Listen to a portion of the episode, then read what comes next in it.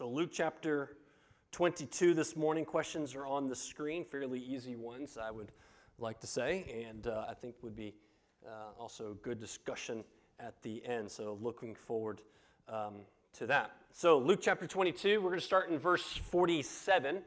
Verse 47, this, um, excuse me, not verse 47. We looked at verse 47 last week through 52. Today would be 53 through, um, through 62. So we looked at last week in verses 47 through 52, we looked at the betrayal of Judas, or betrayal of Judas is how he has betrayed Jesus in the garden. Jesus was in the garden with his disciples, and they were praying, and they were praying, and they were praying, or at least Jesus was praying and praying. And, and we know some of what Jesus was praying that night. It was it's recorded for us. Um, but when he was done, he came back to his disciples, and his disciples were sleeping. And he woke them up and he told them to pray. This is important pray so that they would not enter into temptation. Right? And then verse 47, we talked about last week, the, a crowd came, right? So called a crowd, but it was a mob that was there to get Jesus that came into the, the garden. They were priests, they were the soldiers, the elders, the religious leaders, officers of the temple, and also Judas. Judas was there. One of the twelve was leading them, and he was leading them for the sole purpose to identify which one of the group is Jesus, right? They didn't have facial recognition software like we do these days, so they needed a, a kiss to signify which one is Jesus. And so Judas does his thing. He betrays Jesus with his kiss. The disciples just about start a, a fight, and Jesus says, The hour of darkness is at hand. There was a lot that we talked about last week. And this morning, in Luke's gospel, we have come to another sobering place the place where we see Peter denying Jesus, denying that he even knows Jesus. Now, this, I think, for most of us, is a familiar story, a familiar passage. And, and, and you know the details. I, I can ask you. So, how many times did, did, uh, did uh, Peter deny Jesus? You know, thrice, right? Three times he denied Jesus. And, and you even know the, the animal that crowed that night, right? The rooster that crowed. And it was all just as Jesus said it would be earlier in the upper room. But as familiar as this passage is, I want you to see how sobering this passage is. Remember Remember what takes place in our passage today, this morning, was not in the mind of Peter. It was not his intent that evening, like Judas, to go out and deny Jesus.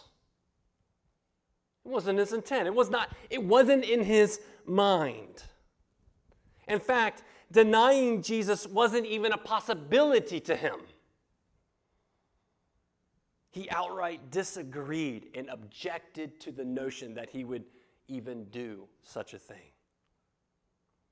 And yet, it's exactly what Jesus told him he would do, and that he would remember this when the rooster crowed. And as we read it together in just a, in just a moment, I, I want you to grasp the fact that we are watching and seeing and reading Peter at his worst. This is his, his worst moment. This is his most sinful part of his life. This is the most embarrassing moment in Peter's life. Up to now, each and every one of us have those worst moments those worst hours. And we have a bunch of runners up to that worst moment. And no one, not one of us would want anyone to know what those worst moment was. So, in our passage, this is Peter's worst moment of sin and denial of Jesus. And yet, we see by God's grace a transformation in a man into the apostle that he becomes that we see in Acts. A man who faithfully preached the gospel for decades until he was martyred. How in the world? How in the world does that happen? Well, let's, let's read it together, starting in verse 54. And they seized him, meaning Jesus, and they led him away, bringing him into the high priest's house, and Peter was following at a distance. And when they had kindled a fire in the middle of the courtyard and sat down together, Peter sat down among them. And then a servant girl, seeing him as he sat in the light and looking closely at him, said, This man also was with him. But he denied it, saying, Woman, I, I don't know him. And a little later, someone else saw him and said,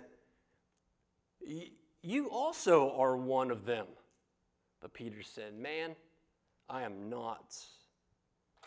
And after an interval of about an hour, still another insisted, saying, Certainly this man was with them, for he too is a Galilean.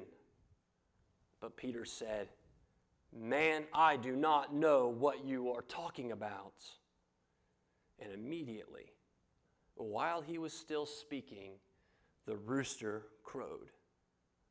And the Lord turned and looked at Peter, and Peter remembered the saying of the Lord. And how he said to him, Before the rooster crows today, you will deny me three times. And he went out and he wept bitterly. If there is one apostle that most people know, it is Peter. He is by far one of the most well known of all the apostles, and not always for the best reasons.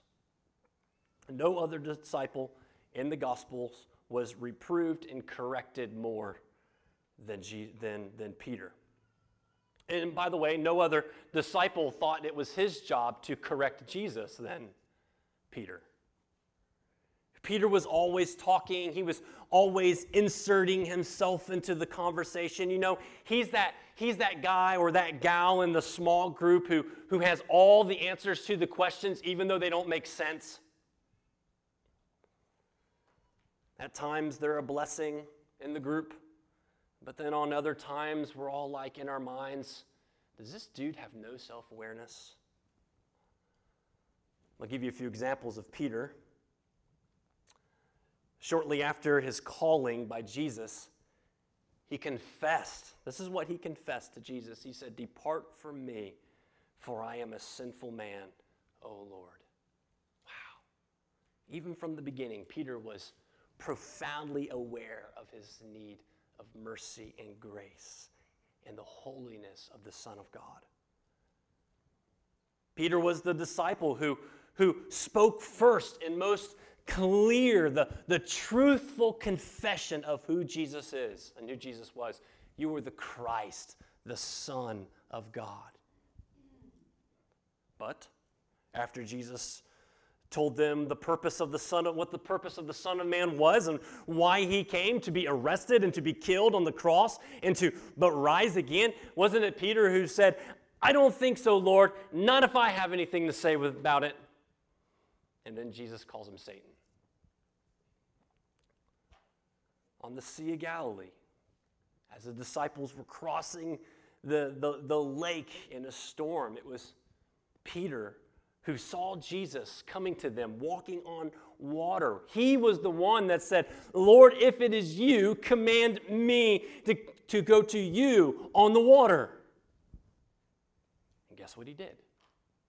He hopped out of the boat and he walked on water. Peter walked on water. But that is until he looked around and he saw the wind and the waves and he saw himself walking away from the boat and he began to sink and he cried out, Lord, save me. And Jesus saved him.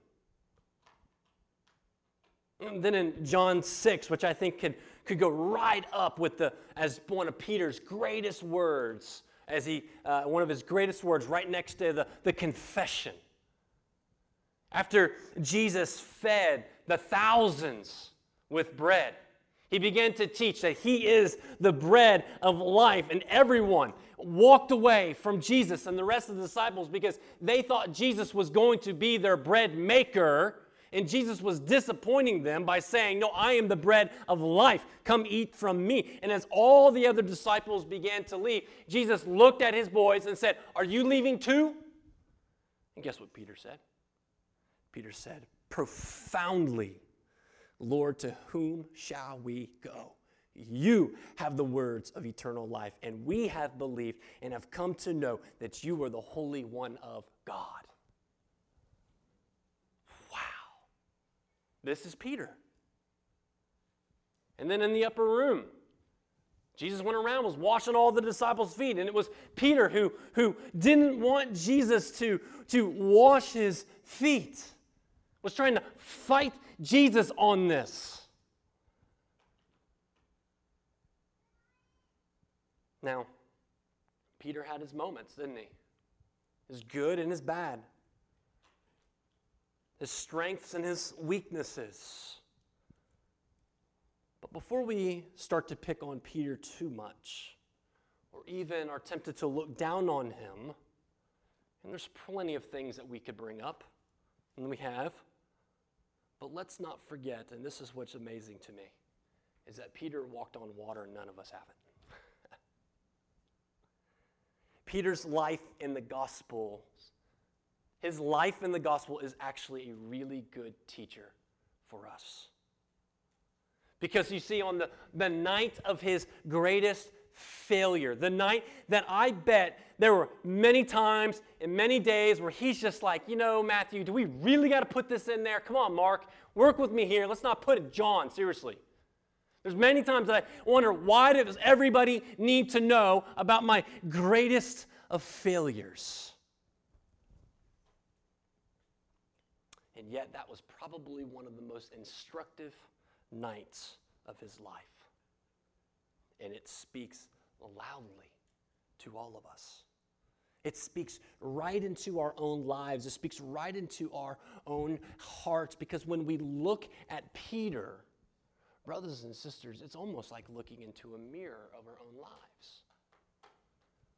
Victories, right confessions, truth that we have come to know and believe and delight in, love for Christ, love for the Savior, and courage and even courage and passion.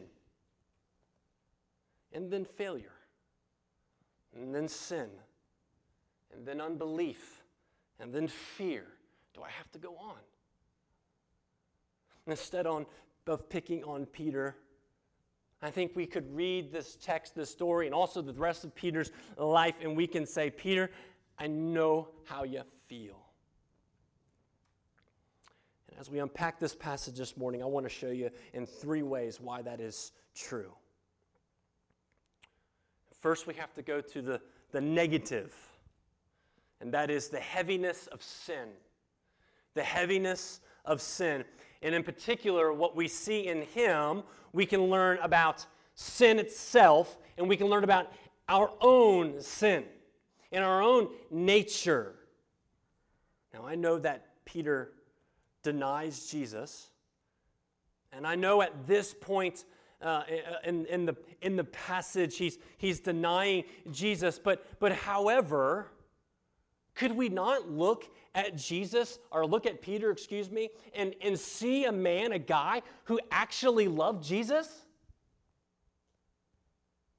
I think the answer to that question is clear. Peter loved Jesus. He really loved Jesus and he shows it. Yeah, he denies Jesus, but let me show you how he loved Jesus. So, rewinding the evening back, that's forward. Rewinding the evening back, verse 33, Peter said to Jesus, He said, Lord, I am ready to go with you both to prison and death. I think in that moment, Peter meant it. Peter meant it. He was, he was ready. No other disciples said they would go to jail or die for Jesus. Now, we know Peter, presumptuous, of course, as Peter is, but he wasn't a liar. He wasn't a liar. His actions even backed up his words. Remember, later that night in the garden when Jesus was about to be arrested, the, the, the crowd of officers, soldiers, and religious leaders came uh, uh against them, and clearly their intent was to arrest them. And the disciples knew what was going down. And someone asked Jesus, do we pull out our swords? And Peter just pulls out his sword and he cuts off Malchus's ear. He stood ready to go and even defending Jesus against soldiers. He was a fisherman. He didn't know, know how to use his sword. Against soldiers and officers of the temple, even against Judas himself, he was standing there. Now, we talked about last week how Jesus rebuked Peter and the other disciples for that action, and we know that's true. That's not how the kingdom of God grows and will go forth. But wasn't this still an act of passion? And commitment and courage and love. When the Gospels tell us that Jesus was arrested, there in verse 54, all the other disciples flee, fled the scene. But guess who hung around to follow? Peter. Everyone else ran in fear. But Peter followed them.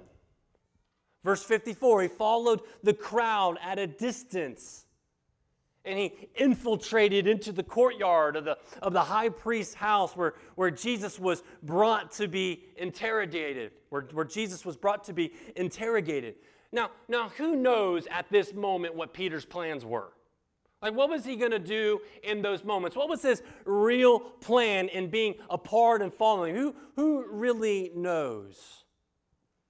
But I think it's really clear that, that Peter was following Jesus and would not let him be alone because he loved Jesus. Peter loved Jesus. He was committed to Jesus and was passionate for Jesus. So, what in the world happened? What in the world happened with such love, with such passion and hands raised for Jesus and such right confessions for Jesus. What in the world happened? Why did Peter deny Jesus on the same night that he acted so courageously and passionate for Jesus? Well, I'll tell you, he became fearful. And when asked the right question at the right time, it was fear that got the best of him. And, and, and we know the story of, of how it went down, right? So, so Peter and the other disciples were, fo- or Peter was following the, the crowd, excuse me, and they got into the house, or he got into the house, and they, they made it into the courtyard. Remember, it's like in the middle of the night.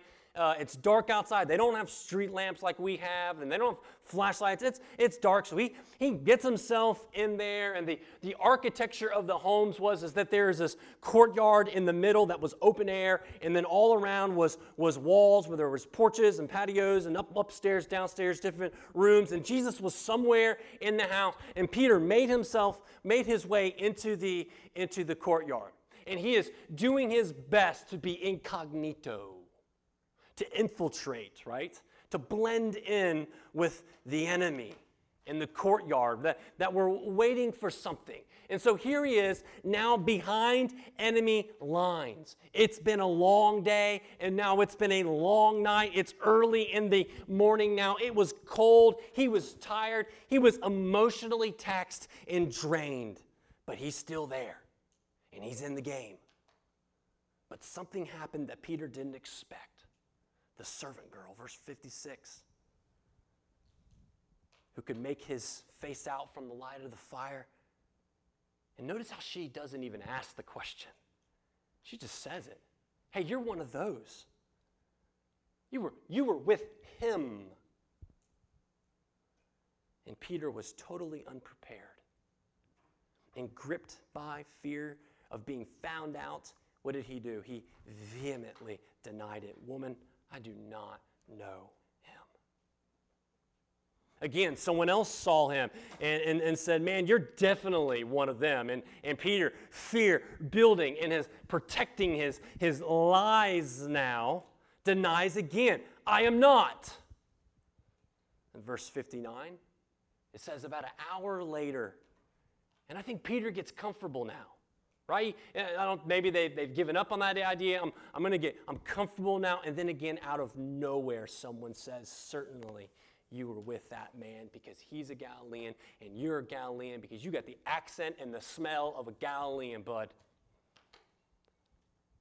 And Peter says in verse 60, Man, I do not know what you are talking about. Why did Peter deny Jesus? Especially in front of a servant girl and two other unknowns. Was Peter's fear rational? Was he really in any danger admitting that he was with Jesus? Maybe. But they had who they wanted. They, they had Jesus. They had who they wanted. And this is why fear can be so deceptive and controlling and blinding because it, it, it can throw out rationality, logic. And that fear in him conceived and it gave birth to sin, the sin of a bold faced lie and denying Jesus three times. You see, brothers and sisters, the seed that was planted in Peter's heart that night was fear. And, and fear was the hook it was the crack in the foundation. It was that's what was needed to, to get the, the wedge in, to move him to outright lie and then deny Jesus. You know, this is this is how we are tempted. This is how we are tempted to, to, to sin. Not, not always by fear. Fear for all isn't usually the hook, or not, maybe not all the time, the hook but through seeds of sin by which the evil one works to bring out greater sins in our lives. I read this quote earlier this week. I couldn't remember who, who said it, but he said, he said, In my heart are seeds of every known sin. In my heart are seeds for every known sin. The seeds of sin are in our hearts the potential, the seeds of sin are in our hearts. So, not just fear, but pride and lust and covetousness and anger and selfishness and etc., etc., etc. And those seeds are there. And guess what? Those seeds love to be planted. Those seeds love to be planted in the fertile soil of our flesh to grow and you better believe that when they grow, they grow fast and they produce bitter fruit. They're like the weeds that produce more seeds and pods that like to spread in the ground. The bitter fruit of hatred and murder and outbursts and fits of rage and stealing and lying and dying, denying and adultery and fornication, etc. All of these ways. In all of these ways You see, Peter didn't believe this about himself. He, he wasn't going to be the one who betrayed Jesus or deny him. He believed, how could I do something like that?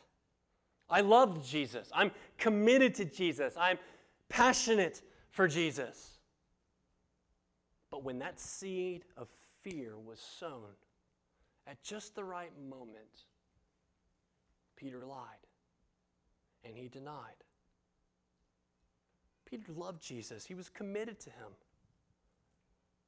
But, brothers and sisters, his love and his commitment wasn't enough. His love and his commitment wasn't enough. And this is something we need to understand then about sin and about ourselves. Sin first uh, the, seeds of sin exist in our hearts like, like Peter's. And so, just to give you an example of that, you know, traffic doesn't make you impatient. Traffic only exposes the seeds of impatience, or that's the fruit that is bore. The fits of rage and anger that come from it, they're already there. The seed is there. It just needs the fertile soil to be planted. But second, when those seeds of temptation come out, sown in the heart, the problem is is that your love and your devotion and commitment and strength and knowledge or passion is not what's going to deliver you from your temptation. Our love for Jesus, our commitment for Jesus is not what's going to deliver us from sin. I mean, Peter was pretty committed to Jesus. He loved Jesus. And yet he was unprepared spiritually for the trial that he was about to face from a servant girl, from two unknown. He was unprepared spiritually for the trial he was about to face, but this is why Jesus earlier in the upper room said, Boys, be prepared. He told them to pray in the garden. He said, Pray that you do not enter into temptation. And what was Peter and all the disciples doing? They might have prayed a little bit, but what happened? They go to sleep. Peter was unprepared when challenged because he was not relying on the strength of God that comes through prayer, but he relied on himself. You see, we should understand this intimately exactly what's happening here. Because we'll just kind of maybe use an example here. What, what about the time when, when you and a really good friend were having a, a, a great conversation, and then that conversation started to creep into a spiritual direction? And and, and you get kind of excited about it because uh, you're able, you're, you're thinking, man, I'm, i might be able to share the gospel with this person. I've been praying for this, and, and, and I'm hoping that it moves to that moment. And, and as the conversation moves to that moment of, of talking about sin and salvation and the gospel, the seed of fear is sown. And then, just like Peter, we may not deny Jesus and may not deny that we don't know him, but we believe fear that says, What will they think of me? And yet, we may not deny him, but we downplay him and we downplay the gospel. Have you ever been in that place? I know I have. We only rely on what is in us, and we are not relying on what God has given us by His grace and the strength given to us by the Holy Spirit to believe and to remember the gospel and pray, then we do not stand a chance against sin. Praise God that you love Jesus. Praise God that you believe in Him and have faith in Him if you do. And, and, and, and that is a work of grace. Give Him the glory for that. However, we must pray and depend on Him for our strength and not in the strength of our love and our own commitments. If the seeds of sin are bearing bitter fruit every day in your heart and every day in your life, and sin is owning you, then I want to ask you, where is your strength? Where is your dependence? Do you pray? Simply. We depend on the flesh so much. We depend on ourselves or others so much. We want to, as Peter, pull out our swords of our own love and our own commitment instead of relying on the weapons that the Lord has so given us, and that is His grace. So, what happened that evening? What happened that evening? Sin. The seed of sin took over in Peter's heart. But secondly, I want you to see a depth of grace. Because this isn't the end of the story. This isn't the end of the story. And that even though Peter relied on his own strength as, as we do, and, and he sinned as, as we do, and we fall and we fail, and we can make such a mess of things. We can make such a mess of these things when we rely on our own strength. We come in as in, in messes and we pretend that we're not. That's why I love what we read every time, because it's a reminder Ben, you're a mess.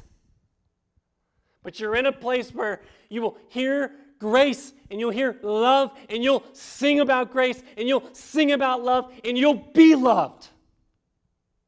And you won't be rejected. It seems as if I stand accused daily as a sinner, failing as a father, failing as a husband, failing as a pastor, failing as a friend. And do you ever feel that way? I mean, just accused. That's what Peter felt. And that's clearly the outcome that Peter had in verse 62. He went out and he wept bitterly. When you're relying on your own strength and you're not depending upon the Lord, prepare for the bitter tears. What he thought he would never do, what you think he would never do, what Jesus said he would do and warned him to be prepared for is exactly what Peter did. And in the heat of it all, he didn't even realize what he was doing. Did you notice that? He didn't even know. He didn't even know what he was doing. He didn't even realize his sin. I mean, we're talking over an hour has passed, and here's Peter denying Jesus, still thinking that everything is okay. And it wasn't until verse 60 as he was denying Jesus the third time, immediately. In fact, Mark tells us in that third denial that Peter was cursing at people. And he was swearing to God himself that I don't know this man. And in that moment, the rooster crowed. Now that's kind of funny. I always think that's kind of funny. Out of all the animals, it was a rooster. I hate roosters. We have chickens. I hate roosters because they crow. And that was the trigger that set Peter to see the realization of the heaviness of his sin. But look at verse 61, a very unique detail and found in Luke's gospel and nowhere else. And I think very intentionally, very intentionally. It says, and the Lord Jesus. And I love this. There's this transition here in the text where he, they call him Lord. and the Lord. And the Lord turned and what? Looked at Peter. And what did Peter? He remembered the saying of the Lord, how he said to him, Before the rooster crows today, you will deny me three times.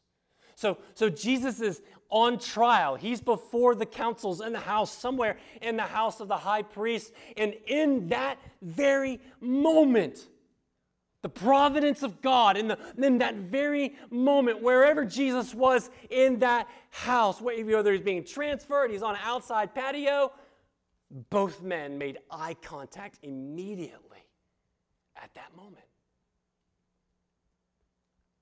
And Luke tells us this because this is such a pivotal moment for Peter. The look that he received from Jesus to remember is pivotal. It was a look of Peter, you failed. You sinned just like I told you you would. I think if we can think back a little bit, we can remember that maybe when we were children, your parents might have given you somewhat of a similar look. And we usually don't get that look because they, you were doing something you were supposed to. You get that look because you're doing something you weren't supposed to. And they'd give you that look of maybe it was disappointment or of a warning of if you don't straighten up, I'm going to kick your butt when we get home, or I'm going to put you in your room for the rest of the day, or something like that, or I'm going to take this away. This always comes from that look that you know that something isn't right. And when Peter and Jesus' eyes met in that moment, Luke tells us that Peter remembered. He remembered in that moment what Jesus said to him. And I wondered if he remembered even more. I wonder if he remembered verse 31, where he said, Simon, Simon, behold, Satan demanded to have you, that he might sift you like wheat. Verse 32, but I have prayed for you that your faith may not fail, and when you have turned again, strengthen your brothers. I wonder if he remembered that. That Jesus had prayed for him. That Peter, you, you failed because you rely on your own strength, brother. You relied on, on the, the strength of Simon. But that's the old you. But I'm praying, and you will turn again.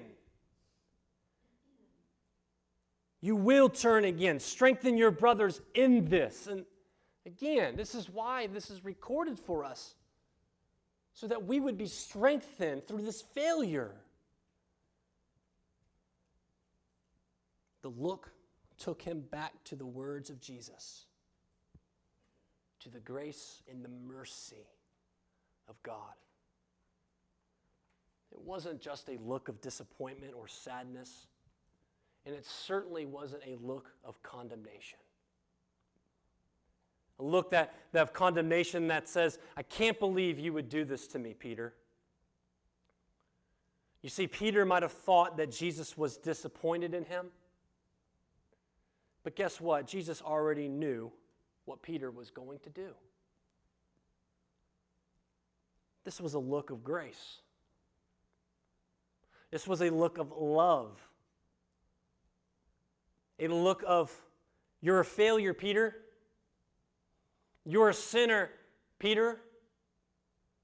And you can't do this on your own. But it was a look of, But I'm still going to the cross. I'm still going to the cross for you, Peter, because you can't save yourself. You see it now, right? You see, it, your love, your passion, your commitment doesn't get you there. It's only by my grace. It's only by my grace. You can't save yourself. And I have prayed for you that your faith will not fail. Do you know what I hear here? I hear there is therefore now no condemnation for those who are in Christ Jesus. That is what I hear in this passage.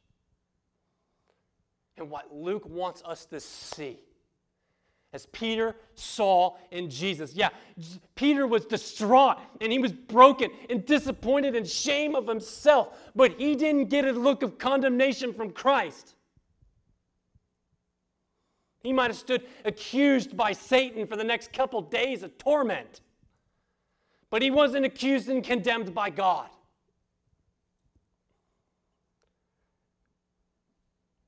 There is therefore now no condemnation for those who are in Christ Jesus. This was Peter's worst moment, his greatest failure. And this isn't given to us in the text so that we can all learn how to be better people and how to be better than Peter that's not the point. The point is, you're like Peter. You're going to give in. The, the seeds are there when fear comes, when lust comes, when anger comes. The seeds are there, man. The point of the passage is Jesus. who still endured the walk to the cross and took upon himself our sin. It shows you and it shows me that even though we stand justly accused, even in our worst, that there is therefore now no condemnation for those who are in Christ Jesus.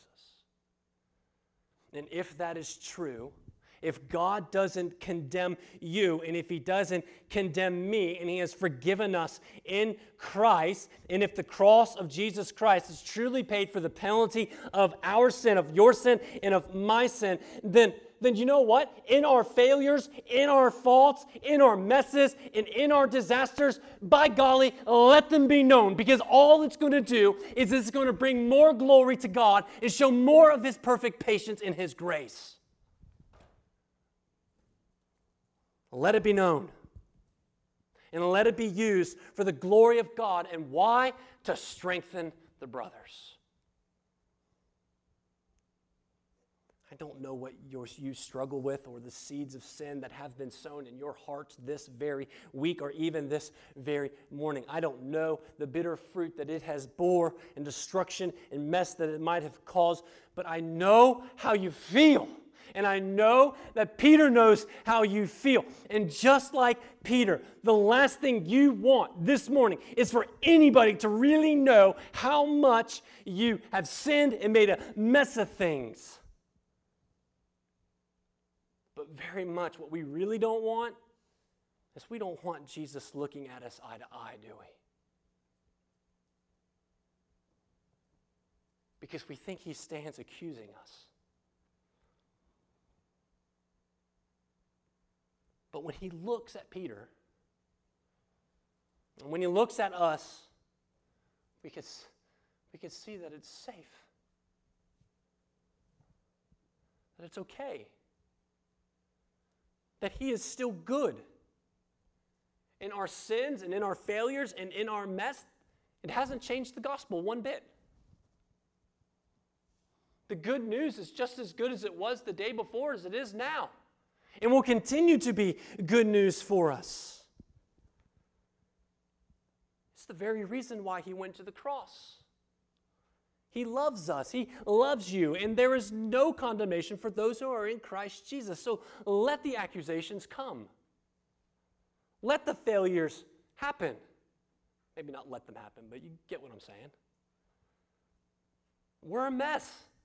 Don't be afraid to admit it. We're a mess and we make lots of messes. But who can bring any charge against God's elect? It is God who justifies. Who is to condemn? Your pastor? Please never see that in me. Your friends, get rid of them. Family, let them go. If they're condemning you, you let them go brothers and sisters in Christ? By no means.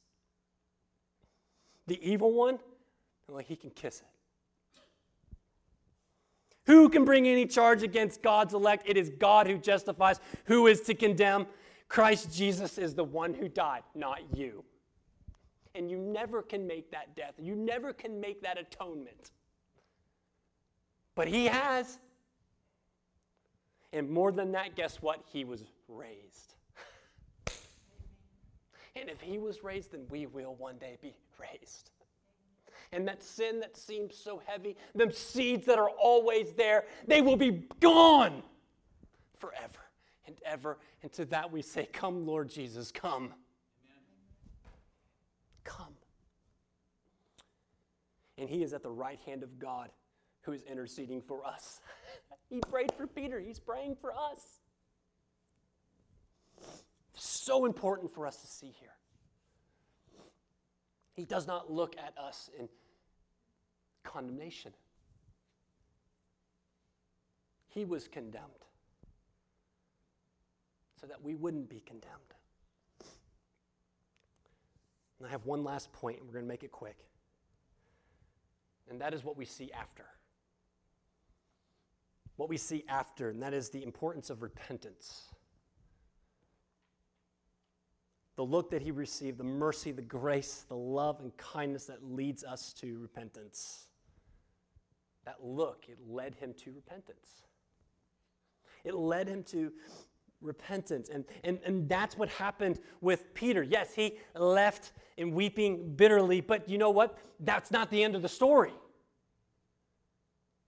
And that's, that's not the end of the story for, for us. When the Holy Spirit peers into our souls and, and He convicts us of our sin, He draws our eyes to something that we need to see. We need to see our sin, we need to see the seeds of our sin and where we are trusting for our own strength and not in Him. The Holy Spirit peers into our lives and shows us these things to see what we could not see before.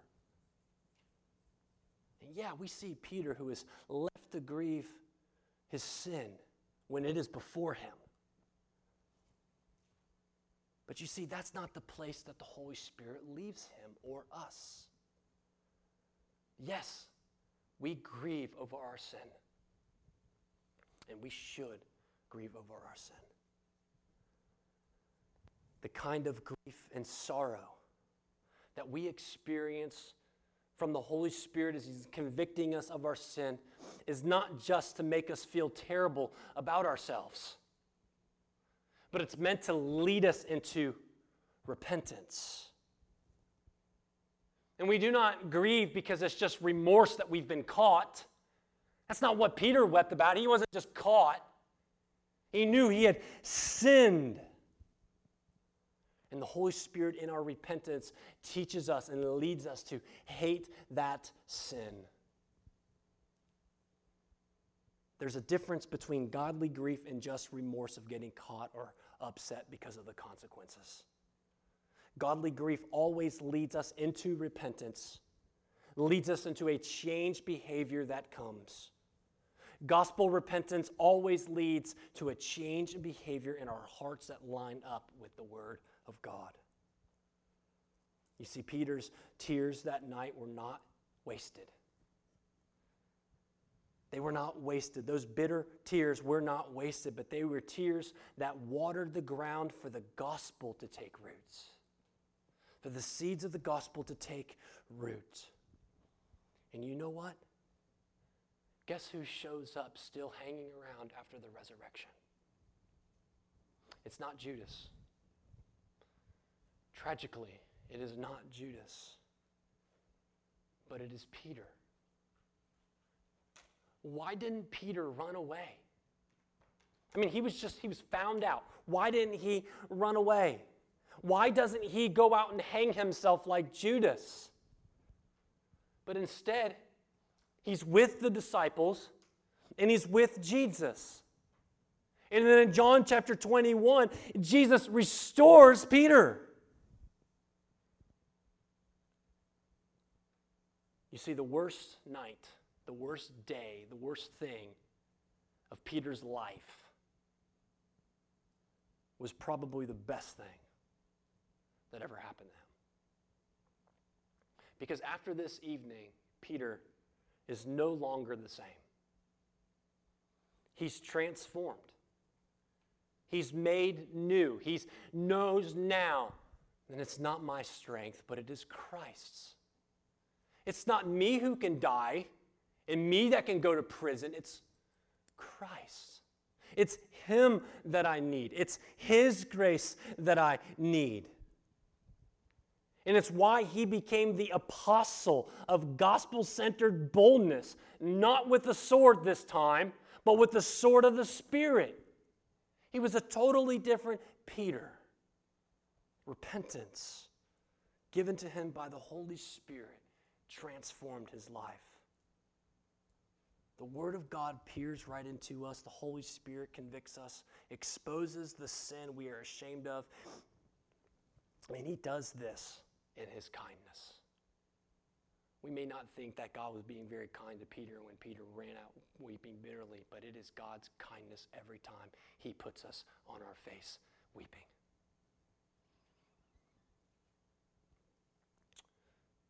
This is a sobering truth, a sobering text.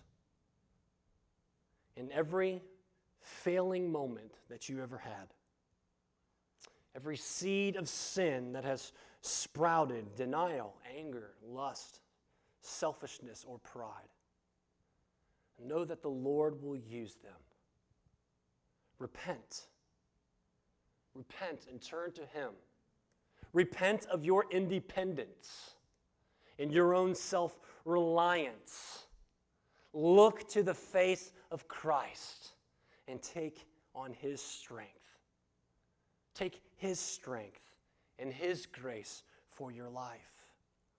Look to Him because He is certainly looking at you. In Him is our strength, in Him is our favor. In him is his grace and his wisdom that we need. He is looking at you, he is looking at me, and with every failure of the, every sin of the past, present, and future, he is not looking in condemnation or in disappointment, but in grace and mercy, and he still went to the cross. Sobering. It's hard when our hearts are exposed. But oh, what comfort and love and kindness of God that leads us to repentance. Sola Deo Gloria. Let's pray. Heavenly Father, thank you for your word and how it speaks to us. We pray, oh, now, Lord, even in our time of response, this isn't just a conversation of academics or a conversation of intelligence, but is a conversation as you've worked in our hearts and our lives this morning through your word. Lord, this has truly been sobering to think about the gospel and think about our failures and our weakness and the mess that we make, like Peter. Knowing that our love is not enough, but your love is and your grace is. Lord, help us by the word of God and by the Holy Spirit to be prepared through prayer for every sin and temptation that may come our way, every seed that is there that may will try to work itself out. Lord, we pray that we would be encouraged by these things this morning. In Jesus' name, amen.